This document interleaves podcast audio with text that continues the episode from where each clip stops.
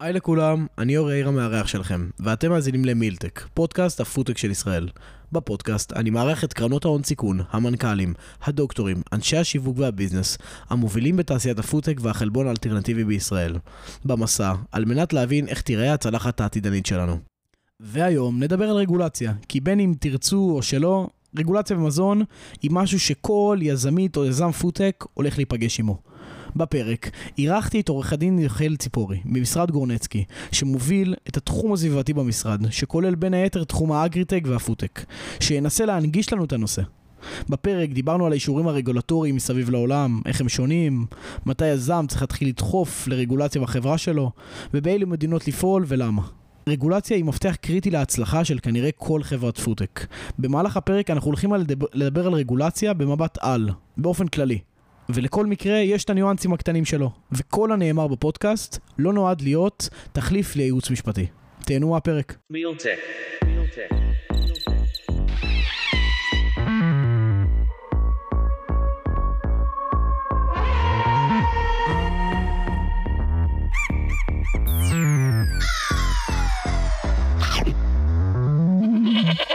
אהלן יחיאל, מה נשמע?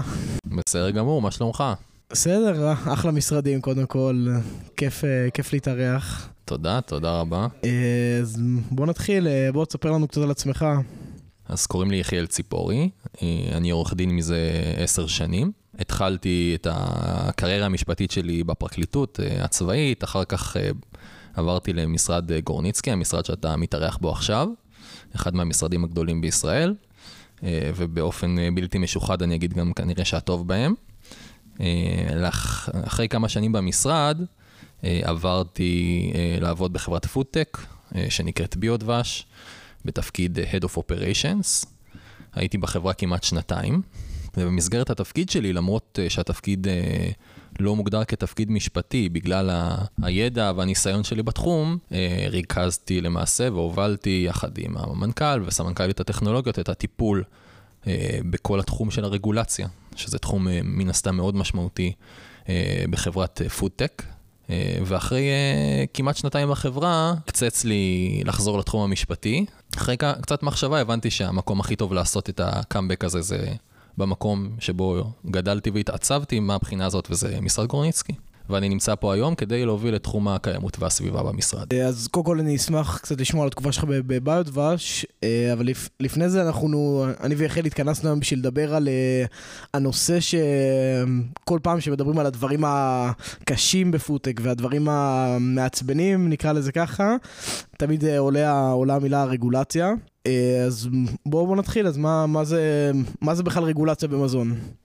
אז uh, לרגולציה uh, באמת יש uh, תדמית של איזשהו גורם מעכב, uh, משהו מעצבן שצריך לעבור אותו כדי להגיע לשוק, uh, אבל יש לה תפקיד מאוד חשוב, um, והיא באמת uh, גורם מאוד משמעותי uh, כשאנחנו מדברים על uh, ייצור ופיתוח של מזון. Uh, אז רגולציה של מזון, אולי נתחיל קודם כל בהגדרה של זה, זה סדרה של כללים, הוראות uh, שרלוונטיות לכל תהליך ייצור המזון, אה, החל מהגידול שלו בח...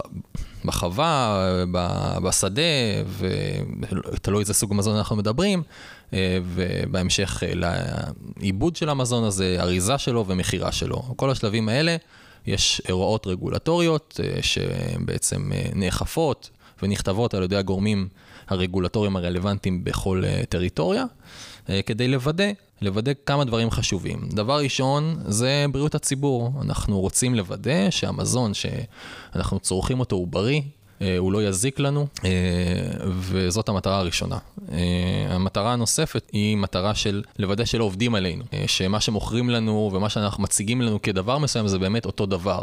אם אנחנו קונים דבש לצורך העניין, אז יש תקן של דבש. לפעמים התקנים האלה אולי אפשר לומר מושפעים מכל מיני שיקולים פוליטיים ולא בהכרח מדעיים וענייניים, אבל הרציונל שעומד בבסיסם זה בעצם להבטיח שאנחנו מקבלים את המוצר שאנחנו קונים, שאנחנו רוצים לקנות. בואו בוא נתחיל רגע מההיסטוריה, איך בכלל רגולציה במזון אה, התחילה. אז רגולציה של מזון זה לא דבר חדש, ואנחנו רואים את זה כבר מהתקופה העתיקה, אה, יש את, ה, אה, את חוקי חמורבי, מי שמכיר, אנחנו מדברים פה על אה, כמעט אה, אלפיים שנה לפני הספירה. אה, ושם למשל אה, אנחנו רואים ממש סעיפי חוק שמתייחסים לעניין הזה של אה, הגנה על הצרכן. למשל, העונש של מי שמדלל בירה הוא מוות, שזה עונש שחמורבי מאוד אוהב. גם בימי הביניים אנחנו רואים חקיקה שמתייחסת לאיך אנחנו מוכרים, מוכרים מוצרי לחם שונים, ולמעשה במאה ה-18 אנחנו כבר רואים את הרגולציה המודרנית. אמ, אנחנו רואים גופים רגולטוריים שהמטרה שלהם באמת היא לפקח על התחום הזה אה, של ייצור ומכירה של מזון, אה, ולאט לאט מתגב, מתגבשים גופים ודברי חקיקה שדומים למה שאנחנו מכירים היום. אה, אז בואו נדבר בצורה כללית על ארגונים רגולטוריים בישראל, אירופה וארצות הברית. אז לכל טריטוריה יש את הסוכנויות, הגופים הרגולטוריים שנמצאים בה ואחראים בעצם על, על uh, רגולציה במזון. אם uh, נסתכל על ארה"ב לדוגמה, אז יש לנו את ה-FDI המפורסם, The Food and Drug Administration, שאחראי על בריאות הציבור במגוון של נושאים, והוא גם אחראי על רגולציה של מזון ותוספי תזונה. אה, בין היתר יחד עם קוסמטיקה, תרופות אה, ועוד הרבה דברים אחרים. יש לנו גם את משרד החקלאות האמריקאי, ה-USDA, שאחראי על אה, בשר, בקר, על עוף, על ביצים ועל המוצרים שקשורים לדברים האלה. הוא קשור, וגם ה-USDA אחראי בעצם על רגולציה שקשורה למזון אורגני. יש עוד איזושהי סוכנות, שזה בעצם ה-Environmental Protection Agency, שלא קשורה אה, למזון באופן ישיר, אבל לצורך העניין אה, מדבירים שמשתמשים נגיד בגידול של מזונים, בתעשייה של אה, חקלאות, ויש להם איזה אימפקט סביבתי, אז גם ה... EPA אה, נכנס לתמונה. אז יש את ה... בארצות הברית אמרנו, יש את ה-FDA, את ה-USDA. וה-EPA, אם אנחנו עוברים לאירופה, אז יש לנו את המקבילה האירופאית של ה-FDA, שזה ה... EFCA, European Food Safety Authority, שהוא uh, בעצם uh, מספק את הבדיקה המדעית uh, לרכיבים, uh, לרכיבים שונים, לסיכונים שקשורים בשרשרת המזון, uh, והוא תומך ב... Uh, בפרלמנט האירופי ובגופים אחרים בעצם במערכת האירופאית כדי לסייע להם לנהל סיכונים שקשורים ברגולציה של מזון. ומעבר לזה, לכל מדינה באיחוד האירופי יש איזושהי סוכנות מקומית שאחראית על רגולציה ואכיפה של אה, אה, חקיקה שקשורה לתחום המזון. אנחנו מגיעים למדינה הקטנה שלנו, אני מאמין שזה משרד הבריאות, נכון? אה, נכון, בעיקר משרד הבריאות זה הגוף המרכזי שאחראי על רגולציה של מזון. הוא בעצם קובע את הסטנדרטים, עורך את הבדיקות, לאורך שרשרת המזון. אה, ויש לנו גם, בדומה לארה"ב, את משרד החקלאות, שכשאנחנו מדברים על אה, רגול, אה, גידולים חקלאיים ועל מוצרי בשר מסוימים, כאן כבר גם נכנס כל מיני סטנדרטים וטרינריים וחקלאיים, פה נכנס משרד החקלאות לתמונה. אוקיי, okay, אז בואו בוא נתחיל לצלול טיפה יותר. מה האתגרים של חברות שמתמודד עם רגולציה, וננסה להת... להתמקד נראה לי בארצות הברית, ו... ונדבר גם על כמה זה, על איך ארצות הברית נראה לי משפיעה גם על uh, שאר העולם. אני חושב שאחרי שאנחנו רואים אישור בארצות הברית, אנחנו מיד רואים אישורים באירופה. אז היית חושב ככה, okay. אוקיי. והיית מקווה שזה ככה יהיה, אבל למרבה הצער זה לא בדיוק המצב. אבל בואו נתחיל באמת בארצות הברית. Uh, אני חושב שזה השוק שבגלל uh, הגודל שלו ועוד סיבות, הרבה חברות מכוונות אליו. אז בארצות הברית יש uh, כמה מסלולים מרכזיים כשאנחנו מדברים על uh, רגולציה של רכיבים במזון. הגראס הוא כנראה המוכר שבהם. ראשי תיבות, כמו שאמרנו מקודם, של Generally Recognized as Safe.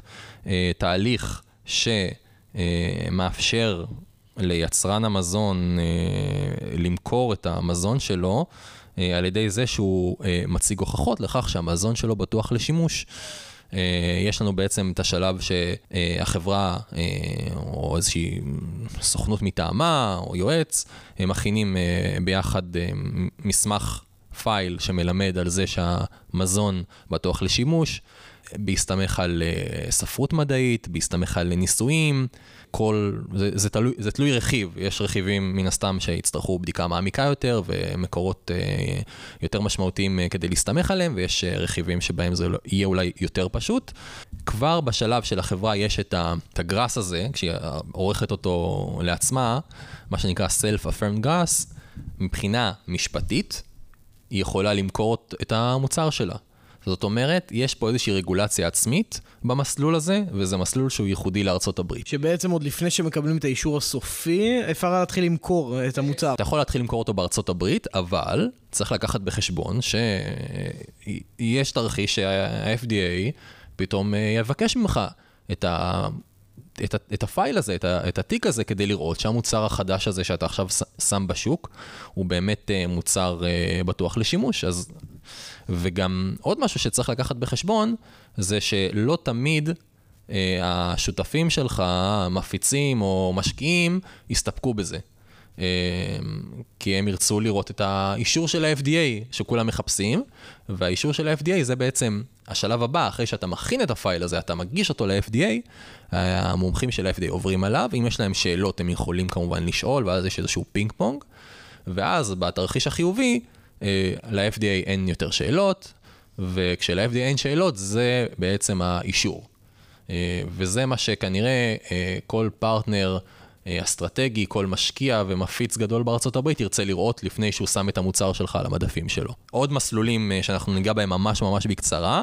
זה Food Additive Petition, שזה אולי דרך המלך. במובן מסוים הוא מאוד דומה לגראס, כי uh, גוף הידע שאתה צריך uh, בשביל uh, לקבל את האישור הוא מאוד דומה מבחינת הבטיחות של המוצר, אבל זה מסלול שהוא יותר איטי, הוא יותר נוקשה, והוא מומלץ כאשר יש לנו רכיבים שהם אולי שנויים במחלוקת, או שהם מיועדים לאוכלוסיות בסיכון, ויש לנו עוד uh, בעצם מסלול שנקרא Food Contact Notification, שהוא רלוונטי לחומרים שיבואו במגע עם מזון, כמו אה, מוצרי אריזה. אז אם אני חברת פודטק שמפתחת אריזה, אה, מוצר אריזה, חומר אריזה אה, חדשני שיאפשר למוצר להישאר טרי לאורך זמן, או יחסוך בפלסטיק או דברים מהסוג הזה, והוא מן הסתם יבוא במגע עם מזון, זה כנראה המסלול הרגולטורי בארצות הברית שאני צריך ללכת בו.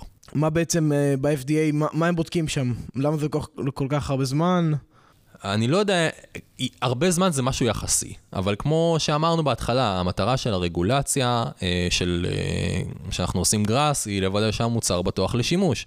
אז חלק מהזמן זה בעצם תהליך שקורה בתוך החברה עצמה, כי לוקח זמן לעבוד על המסמך הזה, לעבוד על הפייל הזה, לרכז את הנתונים המדעיים, לעשות את הניסויים שהם נדרשים. ומן הסתם אה, גם ל-FDA לוקח זמן לעבור על הדברים, זה גם לא כנראה הגראס נוטיס היחיד שהוא מקבל אה, כדי לבדוק במהלך אה, אותה תקופה, ולפעמים יש שאלות הבהרה שמעריכות את הזמן הזה, אבל באופן יחסי אנחנו מדברים פה על תקופה, שוב, בממוצע, שוב, תלוי במורכבות של הבקשה, של בסביבות גם שנה, אולי שנתיים, אבל... אני חושב שראינו דוגמאות אפילו לאחרונה גם, נגיד בעניין של רימילק, שבאופן יחסי לרגולציה, האישור התקבל בצורה די מהירה. שאולי היינו יכולים לקוות לה כשאנחנו מדברים על ישראל. ואם אנחנו עוד מעט נדבר על מדינות אחרות, ובעיקר נגיד על אירופה, אנחנו נראה שיש מקומות שבהם התהליך הוא ממושך ומעייף יותר. זהו זה, וקודם כל, מי שלא מכיר, רימיק היא חברת אה, חלב מתורבת, שיש לה אישור גראס בארצות הברית היום, ואישור אה, משרד הבריאות למכור בישראל. ואני חושב שהאמירה שלך בדיוק מובילה אותנו אה, לשאלה של האם רגולציה משפיעה על, בעצם על השוק שחברה מתכוונת לפעול בו. התשובה היא קודם כל כן. בקצרה, כן, רגולציה בהחלט יכולה להשפיע על הטריטוריה שמדינה מתכוונת לפעול בה, כמובן שיש הרבה שיקולים מסחריים, אה, כמו גודל השוק והצרכים והדרישות אה, שיש אה, למוצר בשווקים השונים, אבל רגולציה בהחלט יכולה להשפיע על איזה, באיזה שוק אני פועל וגם באיזה שוק אני פועל ראשון. ואם ניקח לדוגמה את אירופה, אז אירופה אנחנו הזכרנו שאת ה-EFSA, ה-EFCA, שהוא הגוף הרגולטורי הרלוונטי שם, באירופה אין את התהליך הזה של גראס, יש מה שנקרא מסלול של novel food. אה, בהתאם ל... ובעצם כל מוצר שאני לא יכול אה, אה, להראות שימוש משמעותי לפני מאי 1997, והוא לא מאושר לשימוש כרגע בהתאם לרגולציה הקיימת, אני צריך להגיש בקשת novel food. הבקשה הזאת היא בעצם, זה תהליך ממושך שמתחיל מה-European Commission, והבדיקה היא בדיקה מאוד מאוד קפדנית. יכולים להיות מקרים, אתה הזכרת מקודם, אם, כאילו ברור שאם נגיד הדבר הזה מאושר ב-FDA, אז, אז האישור האירופאי יבוא מהר אחר כך, אז יכולים בהחלט להיות מקרים ש... Uh, בתהליך של הנובל פוד uh, לא הסתפקו בעובדה שהמוצר מאושר uh, על ידי ה-FDA, וכמובן שזה בעצם זה שהמוצר מאושר על ידי ה-FDA לא פותר את החובה שלך, אם הוא לא מאושר באירופה, באיחוד האירופי, להעביר אותו את התהליך הרגולטורי באירופה. האם מבחינה הגיונית זה אמור לזרז במידה מסוימת את התהליך? כן, בעיקר כי כבר אתה עשית את העבודה, יש לך כבר את המחקר מגובש, אה, רשות אה, רגולטורית מסוימת נתנה על זה את הדעת ומצאה את המוצר הבטיחותי, אז סביר להניח שגם הדבר הזה אה, יקרה ברשות הרגולטורית האירופאית, אבל זה לא, אבל זה לא בהכרח יקרה. התהליך הזה הוא יותר ארוך, בגלל שהאפסה מספק בעצם חוות דעת מדעית, ועל בסיס אותה חוות דעת מדעית, האיחוד האירופי צריך אה, לאשר את ה-European Commission צריך לאשר את ה... אה, את הרכיב הזה ולהכניס אותו לרגולציה. זאת אומרת, זה תהליך שיכול לקחת מן הסתם הרבה זמן, כי מעורבים בו כמה וכמה גופים, והוא כנראה יהיה יותר ארוך מתהליך של גראס בארצות הברית. וזה, וזאת למשל, וזה למשל שיקול דעת, זאת אומרת, ה-time to market זה שיקול מאוד משמעותי לחברה, ויכול להיות שאני כ... אה, מנכ"ל, מי שמוביל את האסטרטגיה אה, של החברה, החליט שאני מעדיף בשלב ראשון, לצורך העניין, להתמקד בשוק האמריקאי, כי הוא שוק מספיק גדול ומכובד, ואני פשוט אוכל להגיע למדפים יותר מהר מאשר לסופרים באירופה. אני חושב שחברת ענק כמו לא יודע, כמו תנובה או כמו, או כמו שטראוס, מאוד, הרבה יותר קל להם להביא עורך דין, אינאוס או, או איזשהו אג'נסי ולטפל בכל ענייני הרגולציה במזון. אבל חברות סטארט-אפ קטנות עם תקציב יותר קטן, מאוד מתקשות, אני מאמין, לטפל בזה מההתחלה. אז איך היית ממליץ לחברת סטארט-אפ שגייסה פרסיד כרגע, לגשת לעניין הרגולציה. אה, וכשאנחנו נמצאים בשלבים ראשונים, אין הרבה היגיון, אה, לפי דעתי לפחות, לגייס מישהו אינאוס שיעשה רק רגולציה. יש כל מיני חברות, גם אנחנו בביודבש נעזרנו בהם, שנותנות שירותים, היום אפשר לפנות גם לגורניצקי, קידום חסר בושה. אבל אני חושב שכן חשוב קודם כל להבין מה הצרכים הרגולטוריים שלך. אה, לפני שאתה מקבל החלטות בנושא הזה. זאת אומרת, תפנה לגורם חיצוני, שישב איתך, יבין את המוצר שלך, יבין את הטכנולוגיה שלך, ויוכל להסביר לך מה המכשולים הרגולטוריים אה, שעומדים בפניך. אה, מה לוח הזמן שייקח בהערכה אולי גסה בהתחלה להגיע לשווקים שונים, מה העלויות שצפויות להיות בתהליך הזה, שהוא תהליך לפעמים אה, מורכב ולא פשוט. ומזה לגזור את ההחלטות, האם אני עכשיו אה, צריך מישהו אינאוס שינהל את התהליך הזה בגלל המורכבות שלו, האם אני אה, הולך עכשיו על שתי טריטוריות במקביל ו- ומנסה ככה להכשיר ולהעביר את המוצר שלי אישורים רגולטוריים, או אני מתמקד בטריטוריה אחת שהיא רלוונטית יותר בגלל התוכנית האסטרטגית שלי, ואלה דברים שחשוב מאוד לעשות uh, בהתחלה. אה, כי הדברים האלה משפיעים לא רק על השוק שאני רוצה לפעול בו, אלא לפעמים יכולים להשפיע ממש על המוצר. זאת אומרת, אני יכול לגלות אה, אחרי כמה חודשים טובים של פיתוח, שהמיקרואורגניזם שהשתמשתי בו אה, במהלך תהליך הייצור שלי, זה מיקרואורגניזם בעייתי. ואם הייתי אה, יודע את זה לפני כמה חודשים, הייתי משתמש בסוג אחר של מיקרואורגניזם, או בזן אחר של אותו מיקרואורגניזם. אה, וחוסך אה, הרבה כאב ראש. ולכן גם הסיבה הזאת היא, היא סיבה חשובה. אה, בתחילת הדרך, למפות את האתגרים הרגולטוריים, להכניס תוכנית אסטרטגית רגולטורית כשאנחנו יוצאים לדרך. בעצם חלק מהתכנון העסקי זה התכנון הרגולטורי נכנס שם במאסט בחברת מזון. לגמרי. אתה הרי לא יכול להתחיל להכניס כסף עד שאתה מוכר את המוצר שלך. ואתה ככל הנראה לא תוכל למכור את המוצר שלך עד שיהיה לו אישור רגולטורי. אז חשוב מאוד להבין כבר בהתחלה מה האתגרים הרגולטוריים, מה הדרישות אה, שאני צריך לעמוד בהם כדי לעבור כל מיני אה, מכשולים רגולטוריים באיזה טריטוריות אני אוכל אולי להגיע לשוק בצורה מהירה יותר. אה, ולקבל החלטות מושכלות על בסיס הנתונים שמגלים בעצם כשמכינים את אותה תוכנית. אני מאמין גם שאחרי שחברה מקבלת אישור רגולטורי, אתה רואה זרימת כספים הרבה יותר טובה ממשקיעים ומ... מן הסתם, הרבה יותר קל לגייס כסף אה, כשאני כבר אה, עם אישור רגולטורי ביד, אבל אפילו עוד לפני זה, אתה רוצה לבוא, אני מתאר לעצמי, למשקיע עם ידע ועם תוכנית מסודרת לגבי מתי אני הולך למכור, מתי המוצרים שלי יגיעו לשוק, ולמה אני חושב שאני יכול כבר בתאריך הזה והזה למכור את המוצרים שלי. ולכן זה, זה באמת אה, מידע שהוא מאוד מאוד חשוב. אה, כמו שעכשיו אמרנו, אה, חשוב לדעת את ההבדלים בין ארה"ב ואירופה, את ההבדלים בין אירופה וישראל. וגם אם המסקנה תהיה שאני עדיין רוצה לפעול בשוק האירופאי, כי הוא מאוד חשוב, כי יש בו תמריצים כלכליים משמעותיים לחברות מהסוג הזה של חברות אימפקט. חשוב עדיין לדעת מהם המכשולים הרגולטוריים. אתה יכול לתת לנו דוגמה פרקטית ל... להבדל בין אירופה לארצות הברית ברגולציה? נגיד דוגמה למשל, שאני חושב עליה זה אסטיביה, שאושר על ידי ה-FDA ב-2008, ועדיין אושר על ידי ה-EFSA לבסוף רק ב-2011.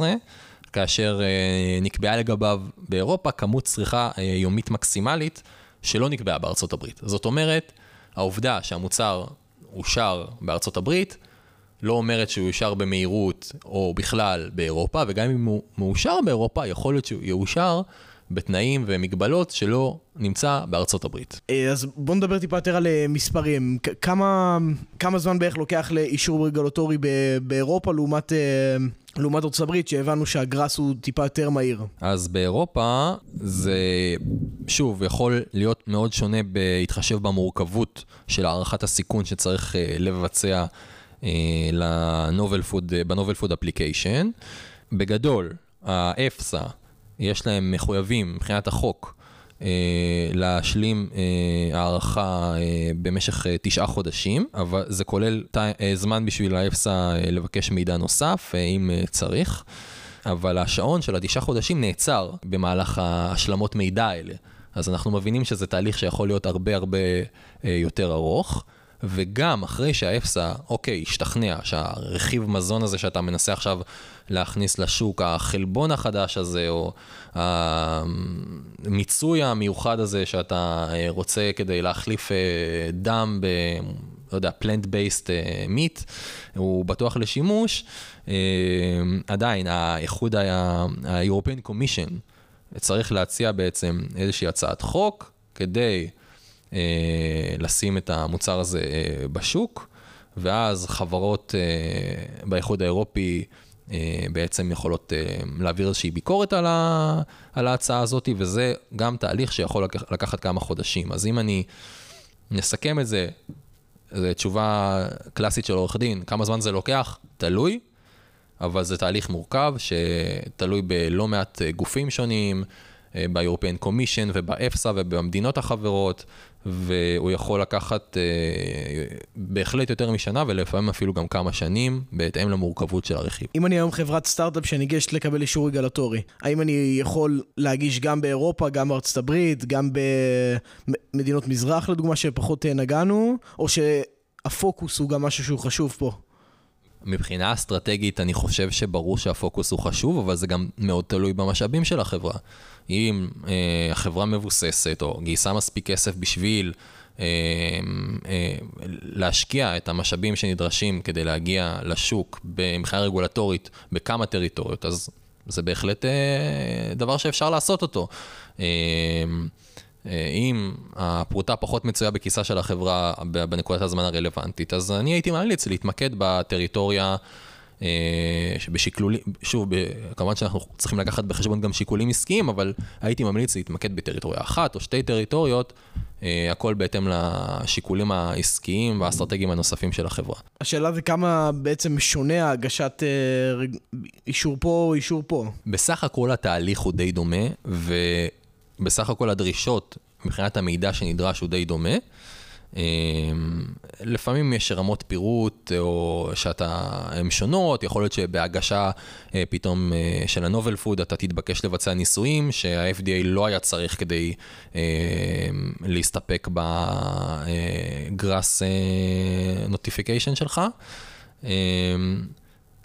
אבל שוב, העבודה הזאת היא לא צריכה ללכת לאיבוד, אה, החברה צריכה כמובן לנהל את הידע שלה כמו שצריך, ובהחלט יכול להיות שבסיס הידע ששימש להגשה ברשות רגולטורית אחת יהיה משמעותי בהגשה לרשות הרגולטורית שנייה, ובמובן הזה יהיה איזשהו חיסכון במשאבים. בוא נדבר על אישור בישראל, מה קורה, מה, מה קורה פה? בישראל כדי למכור מוצרי מזון שמכילים רכיבים שלא מאושרים לשימוש uh, על פי הרגולציה בישראל, לא מופיעים באחת הרשימות הרלוונטיות uh, של רכיבים שמאושרים לשימוש במזון, צריך לקבל אישור מזון חדש משירות המזון הארצי במשרד הבריאות. עכשיו, השאלה הבאה שלך, אני כבר חוזה אותה, מה זה מזון חדש? איך אנחנו מגדירים מזון חדש? מזון חדש אה, זה מזון שיש לו אה, מבנה ראשוני, חדשני, אה, ברמה המולקולרית שלו, שהוא עבר אולי שינוי שהמקור שלו בהנדסה גנטית, מה שנקרא GMO. עוד קטגוריה של מזון חדש זה מזון שהוא מגיע מצמחים, בעלי חיים, מיקרואורגניזמים, שאין להם היסטוריה ארוכה של צריכה בטוחה בישראל, אה, הוא לא מופיע ברשימת אה, צמחי המאכל שמותרים לשימוש בישראל. אני, סתם לדוגמה, מצאתי איזשהו צמח אקזוטי באחד ממסעותיי בעולם, מאוד התלהבתי ממנו ואני רוצה עכשיו להביא אותו לישראל ולשלב אותו כחומר טעם במזון, אני אצטרך לאשר אותו. אה, ככל ואין לו היסטוריית צריכה משמעותית בישראל, לאשר אותו כמזון חדש. גם אם יש לי רכיב שעבר שינוי מבחינת הערך התזונתי שלו, נגיד פיתחתי איזשהו תהליך חדש אה, של הפקת חלבונים, ועכשיו אותו חלבון אה, נמצא בשימוש בישראל מה, מהצמח הספציפי לצורך העניין, אבל בגלל שהשיטה שלי השפיעה על הערך התזונתי שלו, שיטת הייצור, אני צריך גם אה, לעבור במסלול של מזון חדש, כאשר יש לנו גם מסלול של תוספי מזון ומסלול של תוספי תזונה. מה התפקיד של רגולטור ישראלי בהפיכה של ישראל למעצמת פודטק לדעתך? אני חושב שלרגולטור הישראלי יש תפקיד משמעותי ב... בהפיכה של ישראל למעצמת פודטק, שמשהו שכבר נמצא בהתהוות, בעיקר בזכות ה... הרוח היזמית הישראלית והתמריצים שנותנים פה לחברות ישראליות בתחום הזה. הרגולטור הישראלי כרגע, דיברנו מקודם על הסתמכות של אירופה אה, וארה"ב, אז בישראל לצורך העניין, גם אם יש לך אישור אה, משתי רשויות רגולטוריות שמשרד הבריאות מכיר בהן, לא איזה משהו קיקיוני, נגיד אה, ארצות הברית ואירופה, או קנדה וארצות הברית, או למשל אה, אה, הרשות הרגולטורית הרלוונטית בניו זילנד, במקרה כזה, המסלול של מזון חדש יהיה קצר יותר, כי יש שלב שאפשר אה, לדלג עליו, של, אה, שקשור בהערכת סיכונים, אבל עדיין זה יכול לקחת פרק זמן לא מבוטל עד שתקבל את האישור. עד שמתכנסת ועדה ויש שאלות ואתה צריך לענות על השאלות ואז צריך להתכנס לעוד דיון. והדברים האלה מסורבלים ולוקחים הרבה זמן ומעכבים כניסה של מוצרי מזון חדשניים לשוק הישראלי ובאופן טבעי גם מרתיעים אנשים מלהיכנס לשוק הישראלי, שהוא מלכתחילה, מבחינת הגודל שלו, לא שוק יותר מדי אטרקטיבי. ובנוסף גם זה ישראלים יושבים בסוף בוועדות שם, וזה כנראה לוקח יותר זמן מבאירופה. אני כמובן בטוח שכולם אנשים מקצועיים, והמטרה היחידה שעומדת לנגד עיניהם זה שאנחנו נצרוך אה, מזון בטוח, אבל עדיין יש עניין של ניהול סיכונים נכון. ואני, למשל, לא מבין למה במקרה שבו יש אישורים כבר של שתי רשויות רגולטוריות אה, מכובדות ומשמעותיות, אי אפשר לקצר עוד יותר את התהליך כדי אה, להגיע אה, לשוק הישראלי, ואנחנו יודעים גם שכשרוצים, הרגולטור הישראלי יודע אה, להוריד חסמים כאלה ויודע לשאוב מחקיקה זרה כדי להפחית אה, סרבול אה, בירוקרטי. כמו מתי נגיד? אה, למשל, יחסית לאחרונה, במסגרת אה, רפורמה שנערכה בנושא של יבוא מזון, אימצו דרישות אה, מיקרוביולוגיות של האיחוד האירופי בנוגע לנוכחות של מזהמים במזון.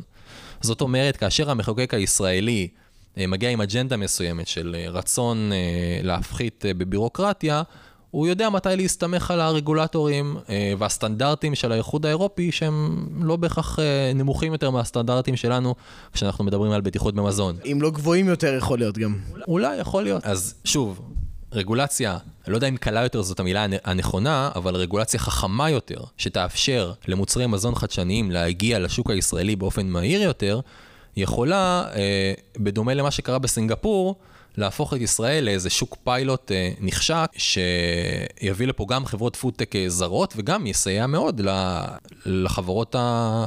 על הלא מעטות שכבר קיימות באקוסיסטם הישראלי.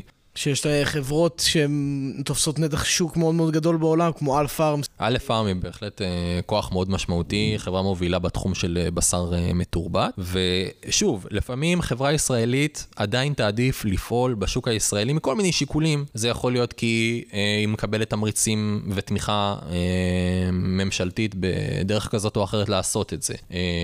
וזה יכול להיות ממניעים ציוניים. וזה יכול להיות משיקולים עסקיים אחרים שאנחנו לא מכירים כרגע. אבל כדי להפוך את זה למשהו באמת יותר אטרקטיבי ויותר נגיש, אה, אין סיבה שרכיב שכבר עבר נגיד ביקורת אה, של אה, רשות רגולטורית מכובדת יעבור בדיקה קפדנית ומקיפה. צריך איזשהו ארגון כלל עולמי אולי למזון שיעזור לקידום מוצרים, וככה אולי הדבר המסועף והמאוד מאוד שמרני וישן הזה יוכל להפוך להיות חדיש, או שלדעתך זה לא צריך, לעזור, לא צריך לעשות שינוי, כי זה בעצם מה שאנחנו אוכלים בסוף. ברור שלא צריך להקל ראש, ולא צריך להתפשר על הבטיחות של המזון. אה, שזה בעצם הדבר אה, הכי חשוב כשאנחנו מדברים על רגולציה של, של מזון.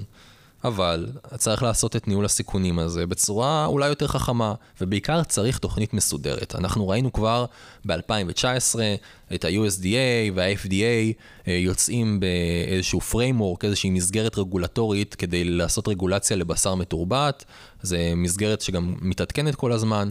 הייתי מצפה לראות אה, משהו דומה, שוב, בלי להכיר את העבודה הפנימית אולי, עבודות מטה שלא פורסמה, אה, גם בנושא של רגולציה אה, של, אה, של בשר מתורבת או של מוצרי מזון אחרים. שקשורים בעצם לתעשיית הפודטק, חלבונים שמגיעים ממיקרו-פרמנטציה ועוד ועוד. אז בוא נגיד אם חברה לא עומדת ברגולציה, מה, מה יכול להיות ההשלכות של זה?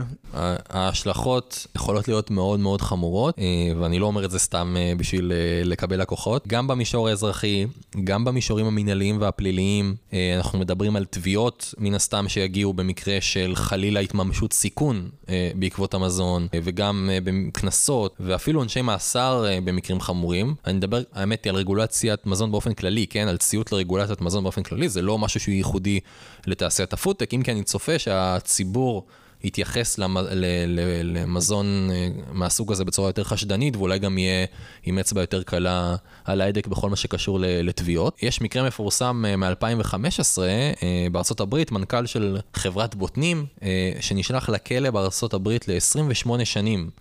אה, בגלל שהחברה שלו אה, סיפקה בוטנים אה, נגועים בסלמונלה לבתי אבות, וגם נגרמו כמה מקרי מוות בעקבות ההתפרצות סלמונלה הזאת. חברה שבגלל האירוע הזה כבר פשטה את הרגל אחרי למעלה מ-30 שנות קיום, כמה שנים עוד קודם לכן. אז הסכנות הן, אני חושב, מאוד מאוד ברורות. הרבה חבר, חברות... שלא אה, מספיק מפקחות אולי על הרגולציה שקשורה בשרשרת הייצור, אה, יכולות למצוא את עצמם אה, מול תביעות שפוגעות במוניטין של החברה, ובטח ובטח שפוגעות במשאבים של החברה. וש, ולא לא חייב אגב שיתממש הסיכון, זאת אומרת, כמובן שאם מכרתי מוצר ובעקבות המוצר הזה חלילה מישהו חלה, אז כנראה שהרשויות הרלוונטיות יפנו אליי הרבה יותר מהר. אה, וזה ישים אותי על הרדאר שלהם, אבל גם למכור מצור, מוצר מזון אה, שהוא לא מאושר לשימוש, אני לא עשיתי את התהליכים הרלוונטיים כדי לוודא שהוא בטוח לשימוש, בין אם זה Self-Affirmed Grass, או, או סתם גראס, או הגשת נובל פוד באירופה, אה, יש סמכויות רלוונטיות. אה, לבצע פעולות אכיפה כמו אה, תפיסה של כל המוצרי מזון, אה, אני יכול להיכנס לכל מיני רשימות שחורות שלא יאפשרו לי בעצם למכור, למכור בטריטוריות הרלוונטיות. אז זה משהו שצריך לגשת אליו מאוד בזהירות וכמובן לא להקל בראש. קיצור, לא להתעסק איתם. המטרה של, שלנו בתעשיית הפודטק זה לתת ערך לצרכנים, שיאכלו מזון כמובן. שיועיל להם ובטח שלא יזיק להם, ואני חושב שזה אינטרס גם של כל חברה. אה, לא לעגל פינות, אה, אף אחד גם לא רוצה להסתבך עם רשויות החוק, בטח לא עם רשויות החוק בארצות הברית, ולכן זה משהו שחשוב לעשות אותו בצורה יסודית. לסיכום, אם אתה היית היום יושב באיזושהי עמדת מפתח במשרד הבריאות והיית יכול לשנות משהו ברגולטור הישראלי, מה זה היה? שוב, מבלי להיכנס לכל מיני שיקולים כנראה של אה, משאבי אנוש ואילוצים אחרים שגורמים לתהליך הזה להיות ארוך ואולי יכל להיות אה, קצר יותר עם, עם תמיכה ו- ותקציב מתאים, אה, אני חושב ש... שקיפות, הבנה של מה שנדרש בתהליך הזה, שהציבור ידע בדיוק באיזה דרישות הוא צריך לעמוד.